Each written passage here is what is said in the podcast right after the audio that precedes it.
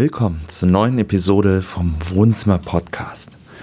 Heute sprechen wir ein weiteres Mal über die Sicherheit bei der Immobiliensuche. Wir haben viel Feedback auf unsere letzte Episode bekommen, wo wir mit dem Verhaltensforscher Martin Morgenstern gesprochen haben.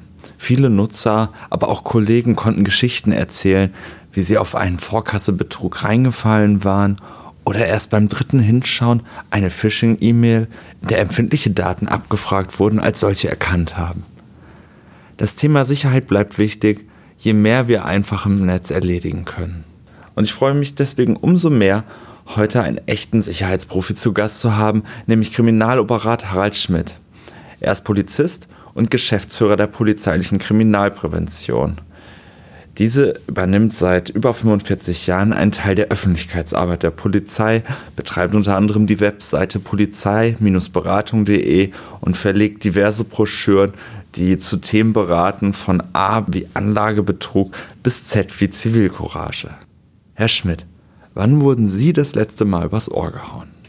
Ja, das ist jetzt äh, einige äh, Monate schon her. Da äh, war ich äh, schon im Büro und wollte eigentlich auf Dienstreise gehen und dann habe ich noch schnell, schnell am Handy eine Phishing-Mail äh, beantwortet, äh, aber nicht im Sinne von, dass ich eben das bewusst gemacht habe, sondern ich bin letztendlich auch dann auf eine sogenannte Phishing-Mail reingefallen, wo ich dann meine Kreditkartendaten angegeben hatte und Nebenher hat man noch so zwei, drei andere Sachen gemacht und, und das ist für mich eigentlich auch nochmal so ein Moment gewesen, wo ich gesagt habe, ähm, mir muss ich verwahren, du darfst nie sagen, mir kann so etwas nicht passieren, weil ich war mit dem Kopf schon auf der Autobahn, habe noch was Dienstliches erledigt und dann äh, versuchst noch was Privates äh, auf die Reihe zu kriegen und äh, schwuppdiwupp äh, bist du einem raffiniert gemachten Betrug aufgesessen und deswegen sage ich immer, man muss sich ähm, im Vorfeld gewisse Handlungsstrategien zurechtlegen und muss einfach äh, Dinge beherzigen. Und gerade eben beim Thema Phishing-E-Mails ist es so, dass äh, es niemals äh, Mails von Banken gibt, wo Pins abgefragt werden und man muss einfach da die Dinge hinterfragen und muss dann auch entsprechend konzentriert die Dinge bearbeiten und nicht hoppla hopp. Also ich habe dann keinen Schaden in Anführungszeichen gehabt. Ich habe dann halt äh, die Karte dann entsprechend über den Sperrnotruf 116 116 sperren lassen und habe mir dann neue Karte ausstellen lassen. Das äh, hat eine gewisse Gebühr gekostet, aber ansonsten äh, bin ich jetzt da von Schaden verschont geblieben, aber äh, habe meine Lektion gelernt. Es fällt heutzutage immer schwerer, konzentriert zu arbeiten. An einem und demselben Gerät will man einen Flug buchen, schaut sich ein Video an und dann fällt man halt auf seine Phishing-E-Mail rein. Sie sagen, dass man sich bestimmte Handlungsmuster antrainieren sollte, damit das nicht passiert, dass man also konzentriert eine Sache nach der anderen erledigt. Haben Sie einen Tipp, wie das gut gelingen kann? Also man muss letztendlich wirklich äh, schauen, ähm, dass man äh, überprüft, ist das wirklich die ähm, Seite, auf der ich jetzt etwas bestelle. Und, und dann ist es ja immer die Frage, wie rufe ich das auf? Ne? Also es werden eben einfach äh, aber tausende von äh, Spam-E-Mails Tag für Tag äh, verschickt. Da äh, filtern die Provider schon äh, Vielzahl, ein, ein, sehr, sehr großer Prozentsatz heraus, aber es kommt eben doch noch was durch. Und äh, dann äh, auf solche Links in solchen E-Mails zu klicken, das ist ja eben immer dann eine Gefahr, dass man dann wirklich auf der falschen Seite landet. Oder auch wenn man entsprechend in äh, Suchmaschinen dann auch Such Suchtreffer geklickt hat. Also deswegen ganz wichtig, ähm, die Website der Bank äh, immer entsprechend äh, selbst eingeben und äh, dementsprechend äh, dann äh, vorsichtig ähm, agieren und einfach gewisse Dinge beherzigen, dass äh, Pins, das ist etwas, was äh, nie abgefragt wird. Und dann natürlich sollten Sie eben auch auf sichere Bezahlsysteme entsprechend setzen, also dass Sie dann beispielsweise eben die Zwei-Wege-Authentifizierung äh, für Ihre Kreditkarte aktiviert haben. Ich sprach kürzlich mit dem Verhaltensforscher Martin Morgenstern über menschliches Vertrauen. Er sagte, Es sei im Netz viel schwieriger, ein Misstrauen zu entwickeln als bei einer direkten Begegnung. Wenn man zum Beispiel einem Hütchenspieler auf offener Straße begegnet, dann wird man sehr schnell skeptisch. Bei einer E-Mail, die nach bestimmten Daten fragt, ist es vielleicht nicht so. Wie ist Ihre Erfahrung? Ja, das ähm, kann ich jetzt so weder bestätigen noch dementieren, aber man muss ja ein Stück weit einfach sich als weitere Regel klar machen, dass ich ähm, Personen, die ich nicht äh, kenne oder von deren Identität ich eben nicht mich zweifelsfrei habe überzeugen können, dass ich da entsprechend äh, keine Geldzahlungen anweise und dass ich vor allem eben nur auch äh, Bezahlsysteme nutze, die äh, entsprechend äh, sicher sind und wo ich gegebenenfalls eben auch dann wieder äh, über eine Rücklicht, Rücklastschrift mein Geld zurückholen kann. Also gerade wenn wir jetzt zum Beispiel über Bargeldtransfer sprechen, das ist was, was dann gerne mal auch verwandt wird, um eine Schlüsselkaution äh, für ein Immobilienangebot oder eine erste äh, Mietkaution äh, zu überweisen. Und äh, da muss man einfach sagen, bei einem Bargeldtransfer, das ist wirklich nur etwas, wenn ich jemanden äh, wirklich persönlich kenne. Also wenn Sie jetzt einfach äh, ihrer äh, Frau, Freundin, Schwester äh, in den Urlaub Geld hinterher schicken wollen, dann kann ich das dafür nutzen. Aber wenn wir zwei jetzt uns über Immobilieninserat kennengelernt haben, dann ist das nicht der richtige Weg, um äh, Ihnen oder mir eine Kaution anzuweisen. Und äh, da muss man aber einfach ein Stück weit äh, beherzigen, dass nicht alle am Markt verfügbaren Bezahlsysteme oder Geldtransfersysteme für jedwede Art von Geschäft geeignet ist. Das bedeutet niemals Geld an Fremde überweisen? Absolut zutreffend, genau. Also da davon würde ich Ihnen äh, zu 100 Prozent äh, abraten. Mir ist bewusst, dass äh, in vielen Großstädten eben der Immobilienmarkt ähm, sehr, sehr stark umkämpft ist, sage ich mal, und eben ein, ein hoher Nachfragedruck herrscht. Aber äh, trotz allem äh, muss man einfach sagen, äh, man muss sich hier auf äh, seriöse Vermieter äh, konzentrieren und darf genauso wie beim, beim Autokauf im Internet eben einfach nicht die herkömmlichen Verhaltensweisen ähm, sein lassen. Also sie äh, machen keine, sie machen keinen Autokauf ohne eine Probefahrt, ohne dass sie das Auto angeguckt haben.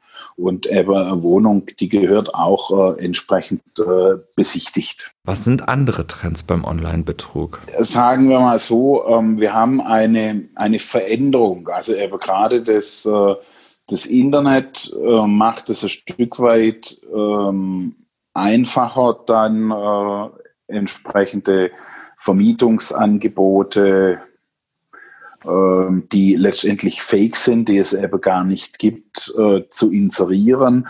Und äh, dann können Sie eben auch äh, über Chat, E-Mail, äh, Telefon letztendlich dann als ein guter Verkäufer ein Stück weit äh, einen Druck aufbauen gegenüber dem äh, Mietinteressenten, weil es sind ja noch 250 äh, andere da und wenn jetzt Sie mir nicht äh, das Schlüsselpfand überweisen, dann werden Sie die Wohnung nicht besichtigen können. Und da muss man aber dann einfach auch sagen, das sind letztendlich die äh, Maschen der äh, Betrüger, die ein Stück weit mit einem äh, reduzierten Angebot und dann einem entsprechenden Druck, den sie erzeugen, sie so psychisch unter Druck setzen wollen, dass sie dann entsprechend bezahlen.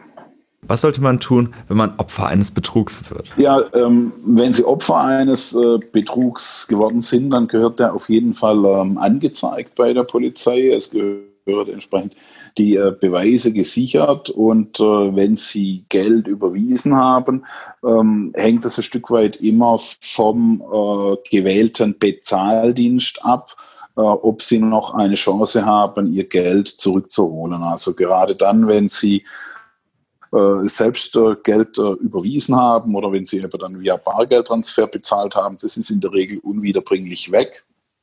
Wenn Sie dann aber ähm, über die Kreditkarte bezahlt haben, äh, betrügerisches Angebot, beziehungsweise dann auch äh, per Lastschrift, dann haben Sie da durchaus noch Möglichkeiten. Das heißt, Sie sollten dann entsprechend eben auch Ihre Bank kontaktieren.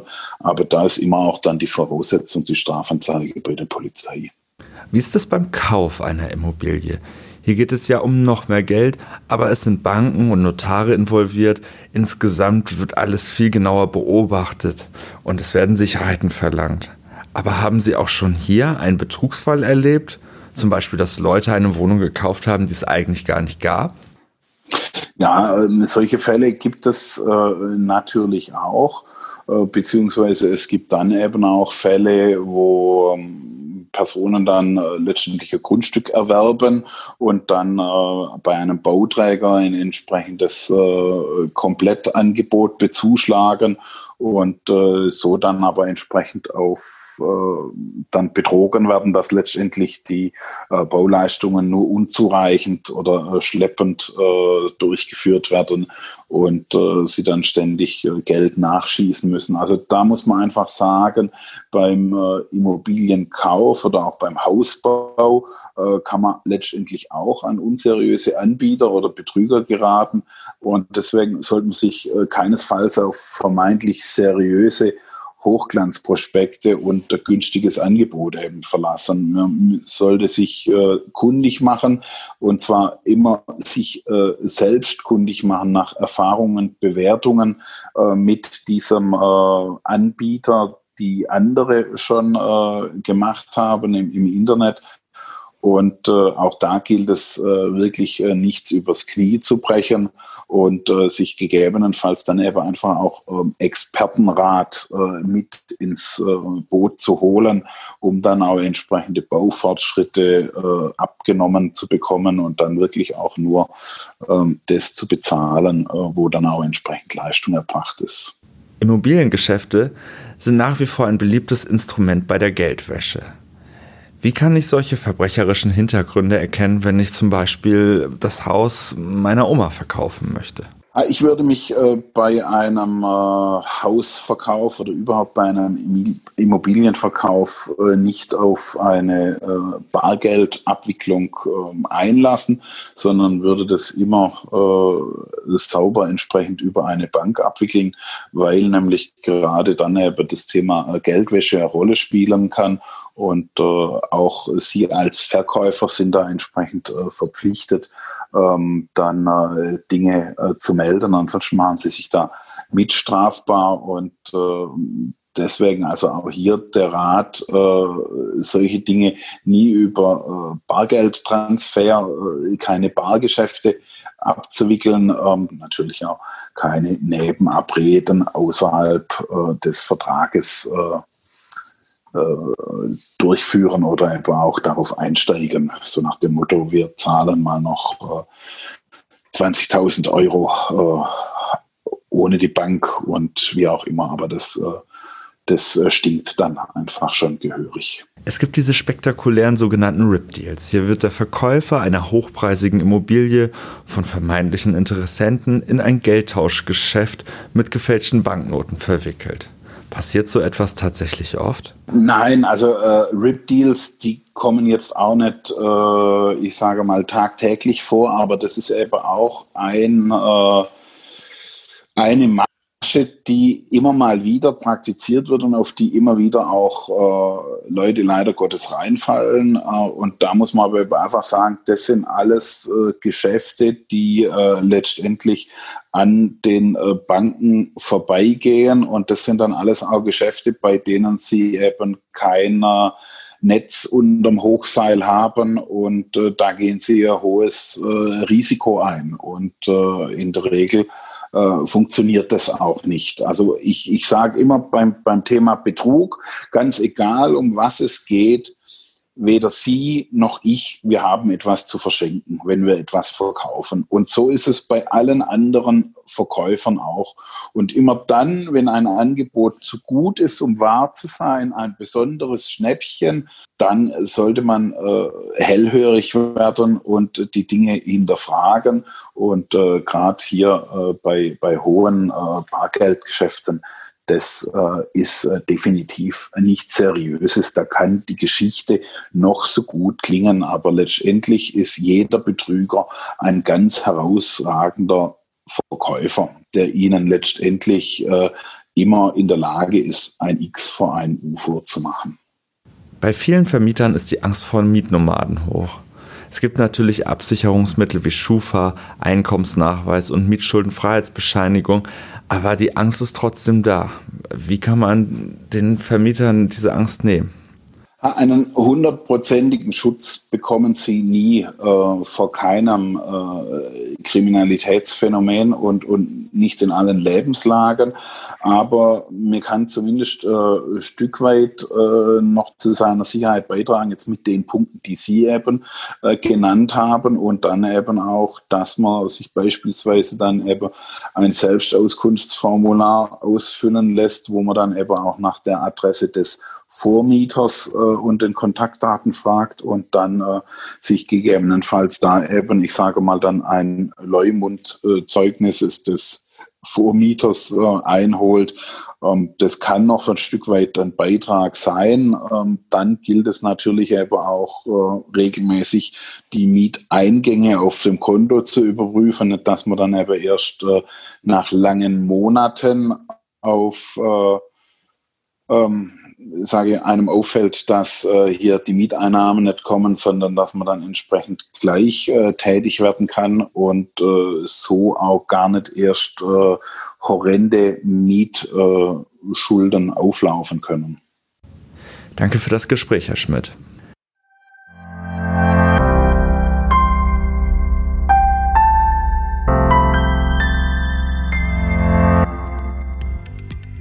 Das war die siebte Episode des Wohnzimmer Podcasts und das Ende unseres Specials zur sicheren Online-Suche. Mein Name ist Arne Hartwig und ich melde mich im kommenden Monat zurück mit einem neuen Gespräch rund um Suche, Umziehen und Wohnen ganz allgemein. Ich freue mich auf deine Fragen und Feedback. Schreib gerne eine E-Mail an podcast.scout24.com. Hinterlass auch ein Feedback in den Kommentarspalten. Bis zum nächsten Mal beim Wohnzimmer Podcast.